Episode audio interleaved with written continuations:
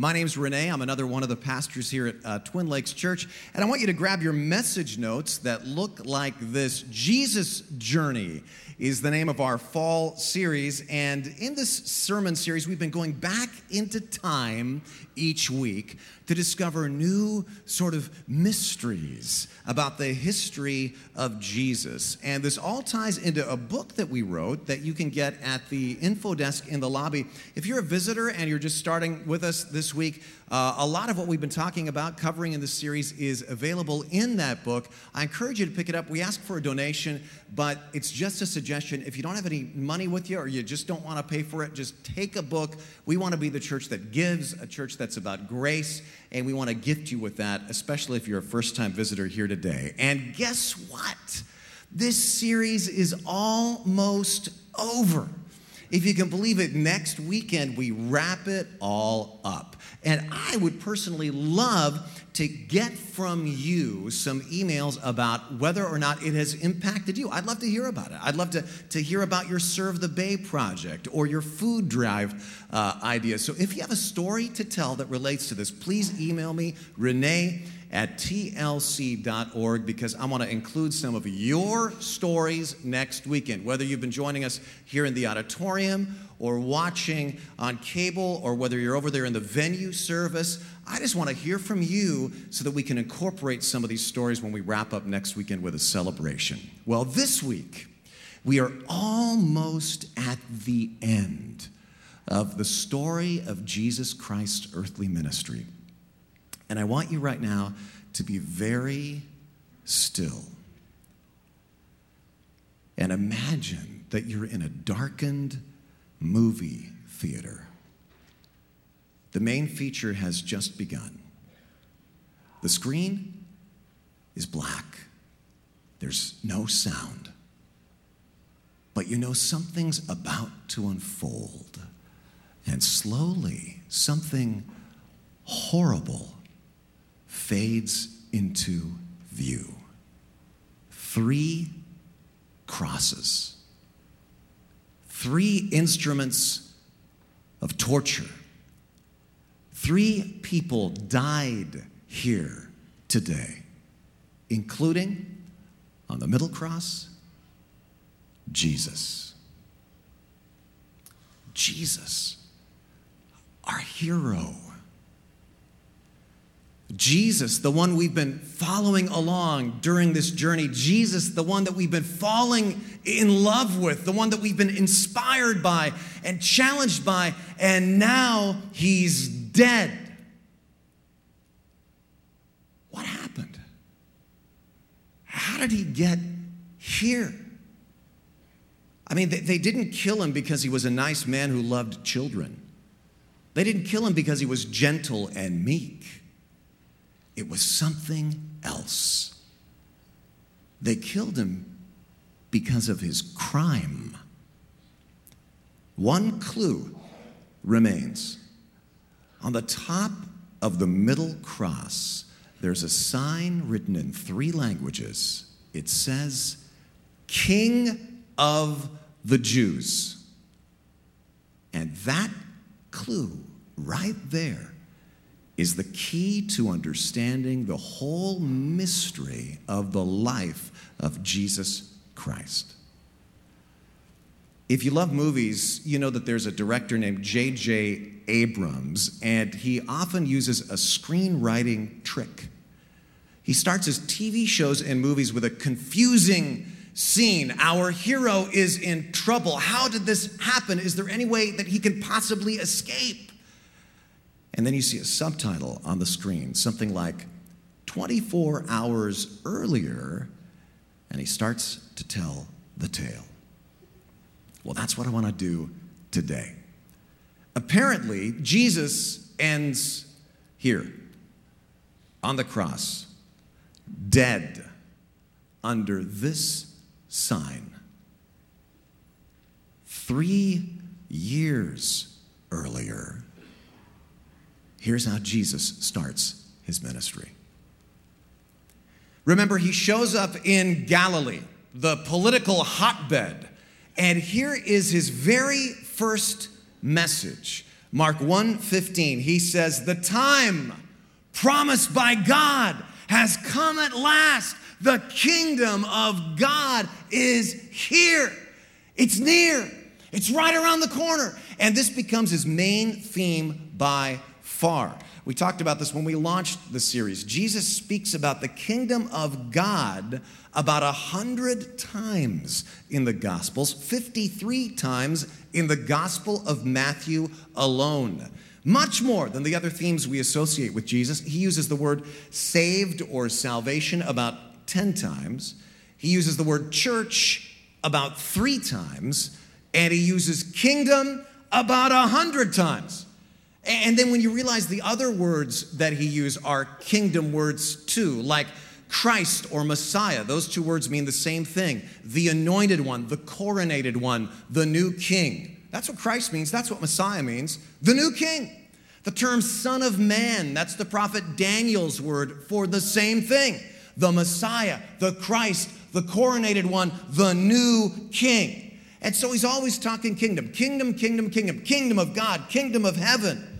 You cannot understand the ministry of Jesus Christ without understanding this was his theme. One problem. When the people hear this, they expect soldiers and banners and fortresses and military victories.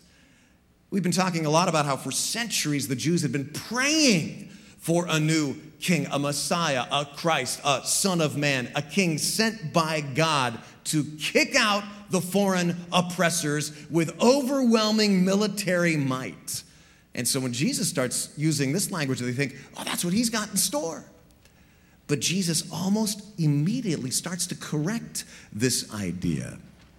He tells stories like in Luke 18, 19. What is the kingdom of God like? How can I illustrate it? Well, it's like a tiny mustard seed. What? Yeah, just a, just a tiny mustard seed planted in a garden. And then it grows and it becomes a tree, and the birds make nests in its branches. In other words, this kingdom doesn't come with fanfare and clanging armor. It starts so small, but it slowly grows and grows and grows.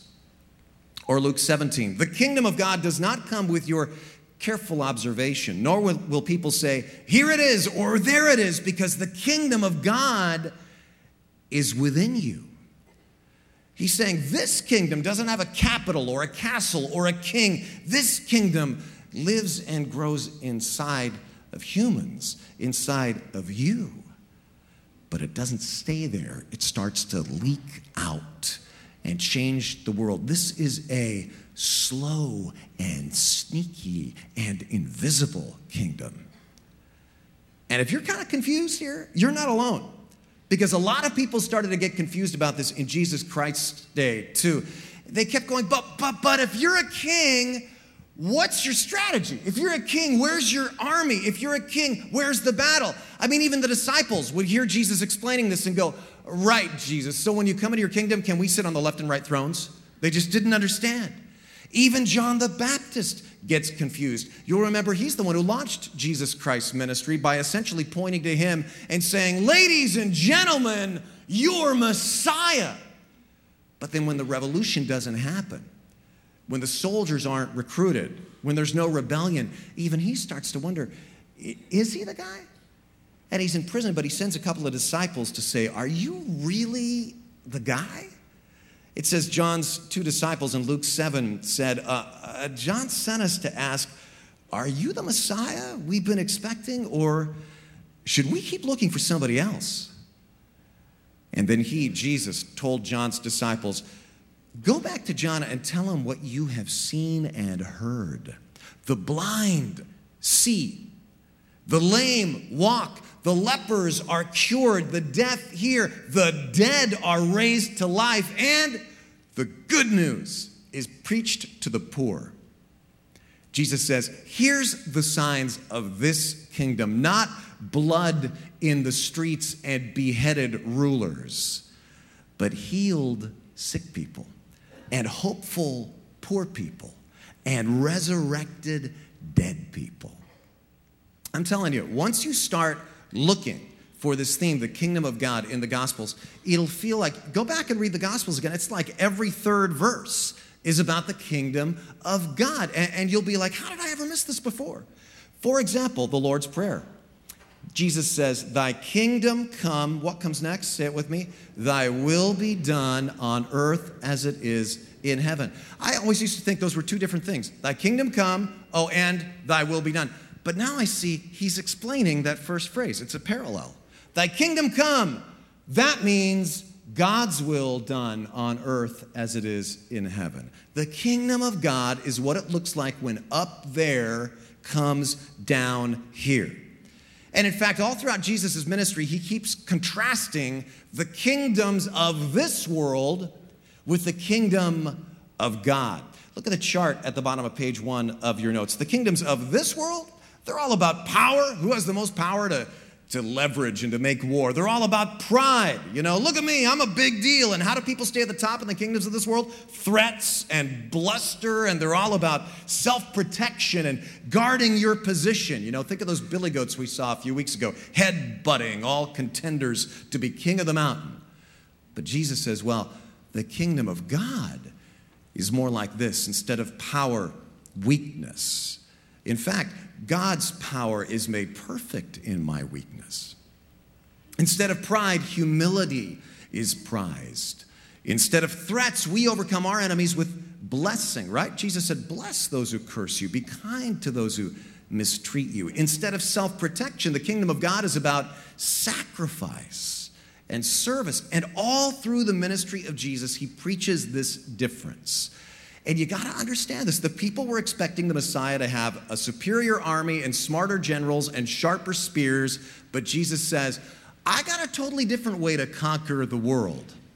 And then, page two, suddenly, dramatically, these two systems, these two realities, these two ways of ruling, these two kingdoms collide the day of Christ's death when Jesus faces Rome, the ultimate example of the kingdoms of this world. The world had never seen anything like it. Rome had the most modern technology, an army and navy numbering at times in the hundreds of thousands. It had the best strategists and politicians and architects and generals. It had the most weapons and wealth. And Jesus would have to face down a fearsome representative of this kingdom. It all starts with scene one his arrest, the last day of his earthly ministry. Jesus He's in the Garden of Gethsemane praying, and it says, just as he was speaking, Judas, one of the twelve, one of his trusted apostles, appeared, and with him was a crowd armed with swords and clubs. First, notice it was Judas who betrayed Jesus. Ever wonder why? What, what was Judas's motive? I think his name is a huge clue because Judas was the most popular name for boys in first century Judea. If you had boys in your family, you wanted to make sure at least one of them was named Judas. Why? Judas was the national hero. Uh, a man named Judas Maccabeus had led a rebellion about 200 years before Christ. He kicked out the foreign oppressors, who were the Syrians at the time, rededicated the temple, freed the people, and Jewish people still celebrate this to this day. At what holiday? Shout it out if you know. That's right, at Hanukkah. I mean, it was, it was a wonderful national holiday even in the time of Jesus Christ. Now, soon after Judas Maccabeus, Jerusalem was oppressed again by foreigners, but the story of Judas Maccabeus gave the people hope that it could happen once more. And in fact, uh, about 20 years before Jesus was betrayed, a man named Judas the Galilean arose up in the Galilee. And he put together a revolt. He became kind of a Robin Hood uh, character, and he terrorized the Romans, and he said that he was the Messiah, Judas the Galilean. But he was captured by Rome, along with many of his followers, and then he and 2,000 of them were crucified. The crosses lining the roads in Galilee. This was when Jesus would have been about 12 years old. And so he would have seen all of that. All his apostles would have remembered that too from when they were 12. 2,000 of this Judas the Galilean's followers, along with him, crucified. Why? Because he claimed to be the Messiah. But still, in Jesus' day, almost every family named one of their sons Judas because they hoped their boy would grow up to be the next Judas, the next national hero. Judas Iscariot was probably raised on stories about his namesake, right? Primed for another rebellion. And I think that at this point, about three years into Christ's public ministry, Judas has had it with Jesus. I mean, Jesus is using all this kingdom language and yet all he does is feed some people and heal some people, right? Where's the political action? And as I mentioned in this uh, last week's small group video, when Jesus enters Jerusalem, the crowds go bananas because they're ready to rumble. Right on, Jesus, finally, let's go up to the temple and kick the Romans out. And Judas Iscariot is probably going, At last, here we go. But then Jesus instead basically pronounces a curse on the temple and leaves. And now a bunch of the people who cheered Jesus are thinking, great. Now, he, he refuses to lead this rebellion, and now the Romans are going to crucify another 2,000 of us, you know? Instead of that, why don't we all get together and give them Jesus and save our lives? And so Judas gets a crowd together to arrest Jesus, a crowd armed with swords and clubs, like, this is how it's done, Jesus with swords and clubs. These guys were armed, ready to help you. This is what you could have had. Too late now. And what happens next? Mark 14, 46. Then one of those standing near, one of Jesus' disciples, drew his own sword and struck the servant of the high priest, cutting off his ear. One of the disciples drew his sword. In the Gospel of John, we discover it was Peter who drew his sword, which kind of figures, right? Peter again this guy had heard Jesus explain about the kingdom for three years, all about peace and love, but when push comes to shove, what's his instinct? Pull out that sword and go, samurai disciple, you know, and just go into aggressive mode. But I got a question aren't we a lot like Peter? We say we're all about forgiveness, like Jesus, but it's just a little bit of provocation, and we go for the sword hilt. Eugene Peterson uh, is one of the great writers and scholars and pastors, all about Christian faith and spiritual life, a man of deep faith and spirituality. Eugene Peterson, he's the guy who translated the Message Bible, and he's written a lot of great books. And he writes about how he grew up in a very devout, fundamentalist Christian home, but when he started first grade, for the first time in his life, he met non Christians. Now, when Eugene was in the first grade, a second grade bully named Garrison Johns picked Eugene out to be his victim. And here's the story that Eugene tells about this. He said, I've been prepared for the wider world of neighborhood and school by memorizing, Bless those who persecute you, and turn the other cheek. Now, I don't know how Garrison Johns knew that about me. Some sixth sense bullies have, I suppose. But most afternoons after school, he would catch me and beat me up. He also found out that I was a Christian, and so he taunted me with Jesus, sissy. Eugene, the Jesus sissy. He says, I arrived home most days bruised and humiliated. My mother told me this had always been the way of Christians in the world and that I better get used to it. She also said I was supposed to pray for him. Well, one day I was with seven or eight friends when Garrison caught up with us in the afternoon and started jabbing me, and that's when it happened. Something snapped. For a moment, the Bible verses disappeared from my consciousness, and I grabbed Garrison. And to my surprise and his, I was stronger than he was. I wrestled him to the ground. I sat on his chest. I pinned his arms to the ground with my knees, and he was helpless. At my mercy, it was too good to be true. I hit him in the face with my fists. It felt good. And I hit him again. Blood spurted from his nose, a lovely crimson in the snow. This is Eugene Peterson writing this, the message Bible guy. He says, I said to Garrison, say uncle. And he wouldn't say it. I hit him again, more blood. And then my Christian training reasserted itself. I said, Say I believe in Jesus Christ as my Lord and Savior. He wouldn't say it, so I hit him again. More blood. I tried again. Say I believe in Jesus Christ as my Lord and Savior. And he said it. And Garrison Johns was my first Christian convert.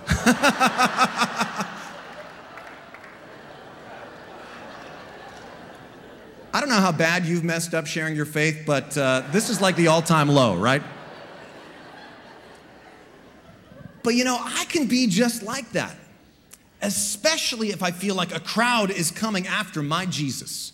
And I, I, step in front of him and I feel like I gotta defend him. When I feel attacked because of my faith, I get defensive. I go into attack mode and I go for the sword. And I'm exactly like Peter.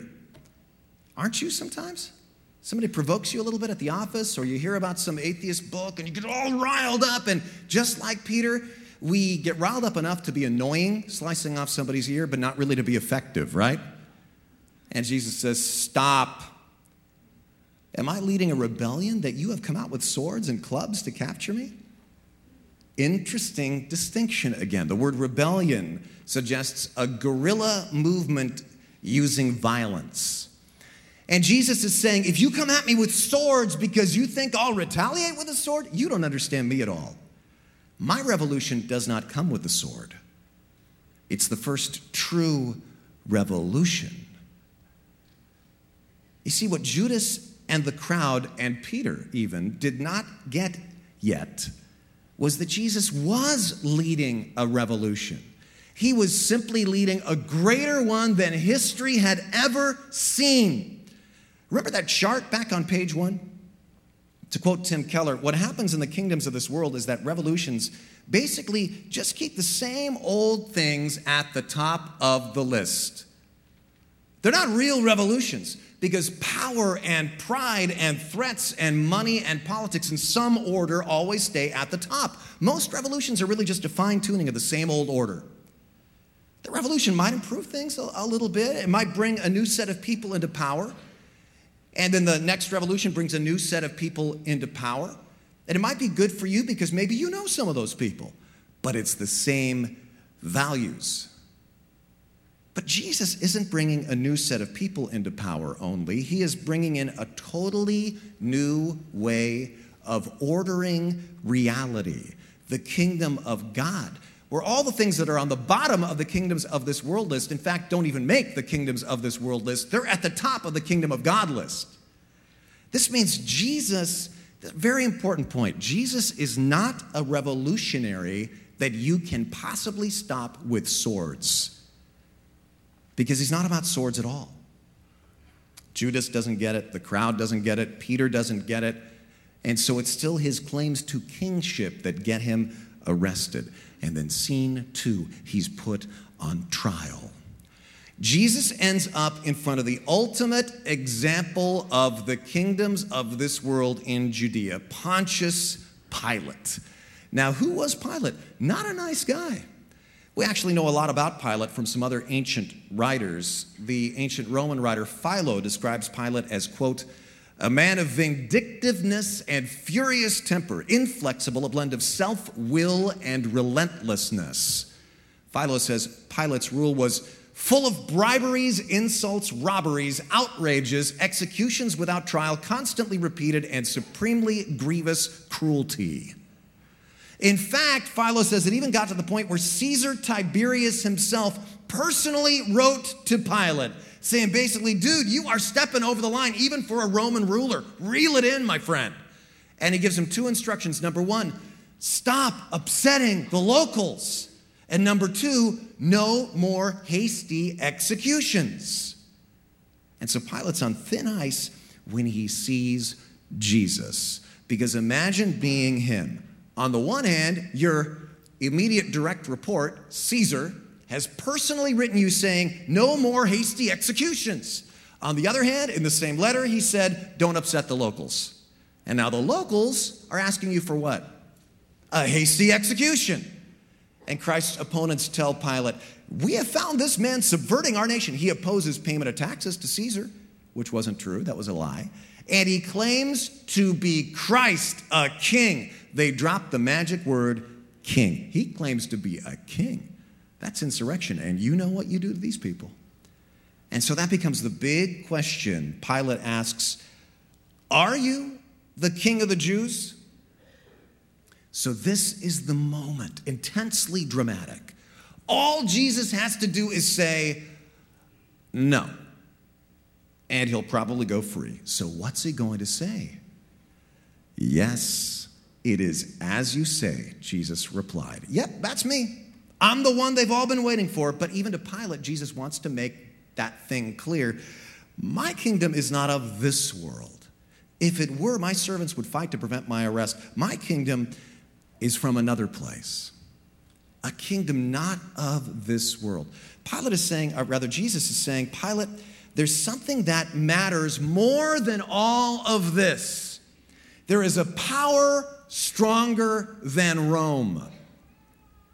There is a force stronger than hate. There is a strategy stronger than fear.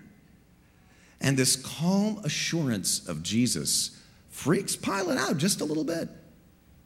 You ever seen a mouse standing up to a cat? You ever seen this happen? Our cat at home is a great mouser, Oreo. And she is a little black and white cat who loves to display her skill to us by bringing in captive mice and putting on a mouse catching show in the living room. Does your cat do this too? She brings in the mice who aren't even, they don't even seem hurt. There's even not even any blood or anything. He brings them in like, like a little kitten in her mouth. And she spits them out.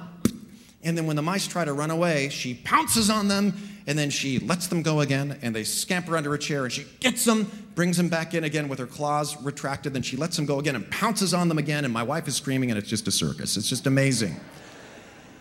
But one time, one little mouse didn't run. I'll never forget. It must have been the bravest, bravest mouse in the, in the world, right? She comes in, she spits it out, and it instantly turns around, looks at her, stands on its hind legs, and bares its teeth and kind of goes like this. And our cat didn't know what to do. She kind of reared up on her back legs like this and fell over. Literally, she got a little freaked out. And then she ate it. And Jesus maybe has about the same effect in Pilate's eyes. It's the mouse standing up to the cat. This never happens. And Pilate's unnerved, and he even tells the chief priest, I want to let this guy go, freaking me out here. But they turn up the pressure. If you let this man go, you're no friend of Caesar. That's the hot button. Anyone who claims to be a king opposes Caesar. We have no king but Caesar, Pilate. And so it's back to the king thing. And Pilate eats the mouse. And we have scene three death. Pilate crucifies Jesus with one last ironic touch.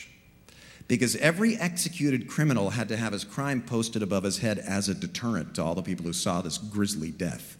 And Pilate tells the guys, On Jesus' sign, I want you to write these words the King of the Jews.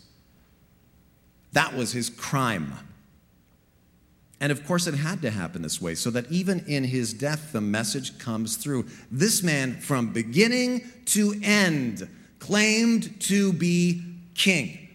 And ironically, it is a servant of Caesar, the ultimate earthly king, who's the first person in the Gospel of Mark to see Jesus for who he really is. When Jesus dies, remember that giant curtain in the temple is torn that huge temple separating the Holy of Holies, where the presence of God is, from the rest of the world. We talked about this a couple of weeks ago. God's saying, now anybody can come into my presence, and look who the first person is to walk in, maybe two minutes after this.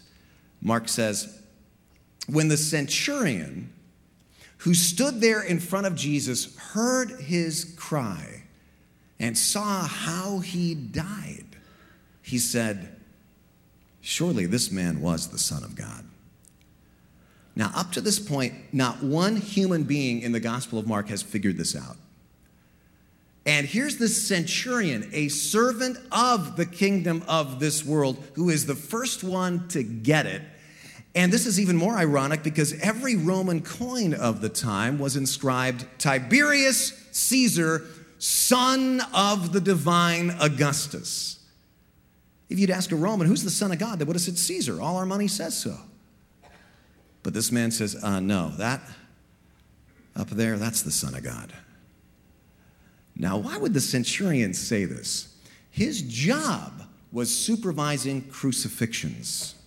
He'd seen way more people die in this way than you and I can even imagine.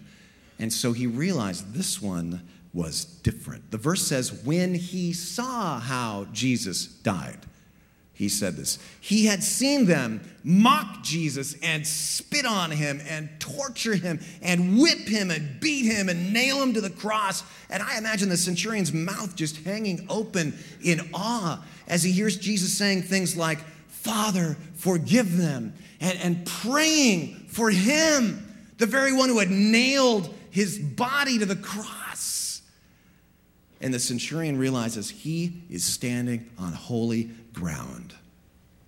And he becomes the first person to confess the deity of Christ, the first person after Christ's death to actually choose to step over from the kingdoms of this world to the kingdom of God. And he says, Man, I want to follow that man. I want to follow a man who dies like that and who lives like that. That is my king. And don't you feel like following that man too?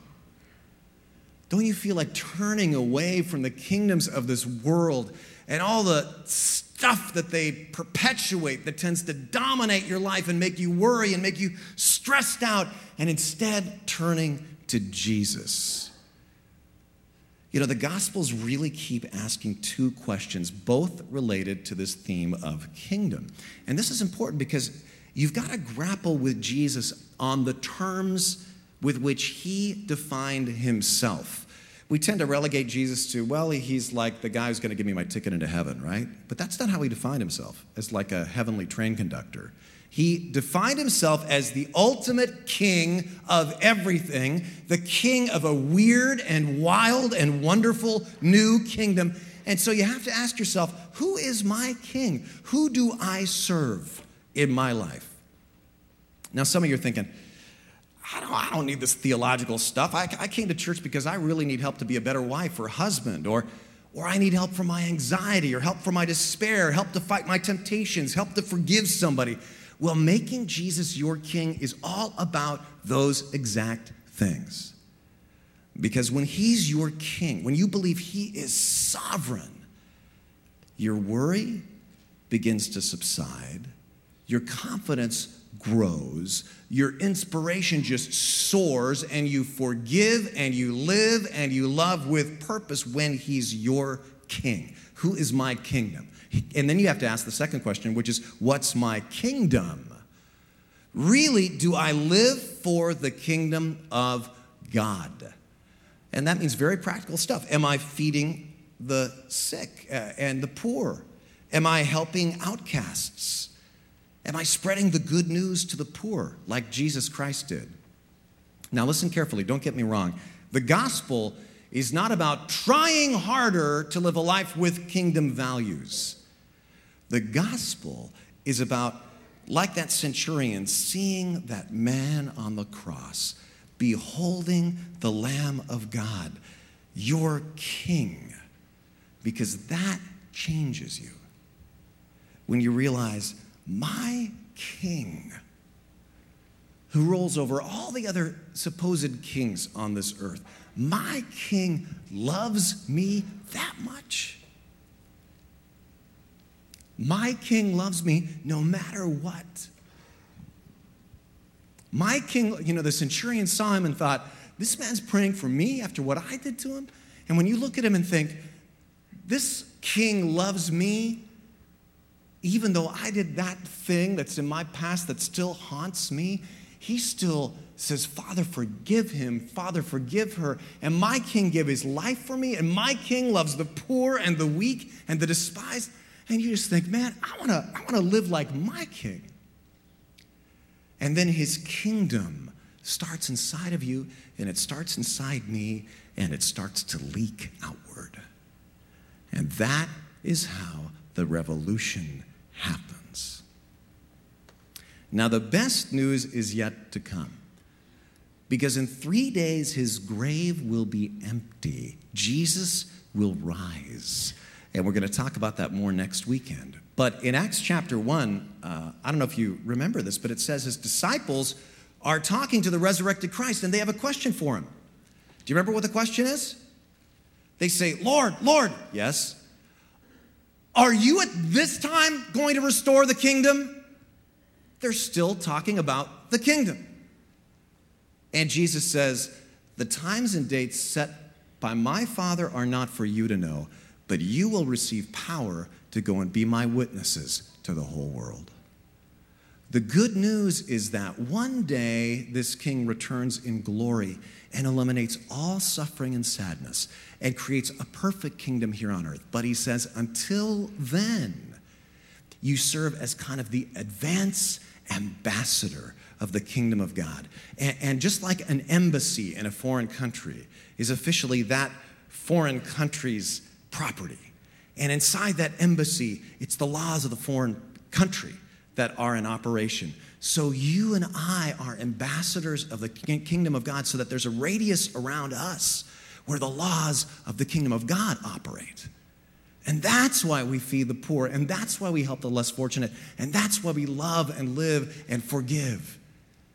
Because we serve Jesus if he's your king. Why don't we pray to him right now and give our lives to our loving, powerful king? Pray with me. Heavenly Father, forgive me, forgive us for the times that we allow ourselves to be ruled by lesser kings, by the princes of this world the, times that we get anxious and worried and in despair and wrapped up in temptation because it feels like the evil kings are winning and maybe even it feels like we're on the cross. But it's when I behold the King as the Lamb of God who took away the sins of the world, who took away my sins, that's when I fall at your feet and I love you so much and I want to follow you. Not because I feel guilty, not because I'm trying harder to be good, but because I simply behold you on that cross, my King, my Savior, and I fall in love with you. And I pray that we would be a church where the, the rules of the kingdom of God are in operation. And people would sense that and see that and think, man, I want that king to be my king. I want that kingdom to be my kingdom. And we pray this in Jesus' name. Amen.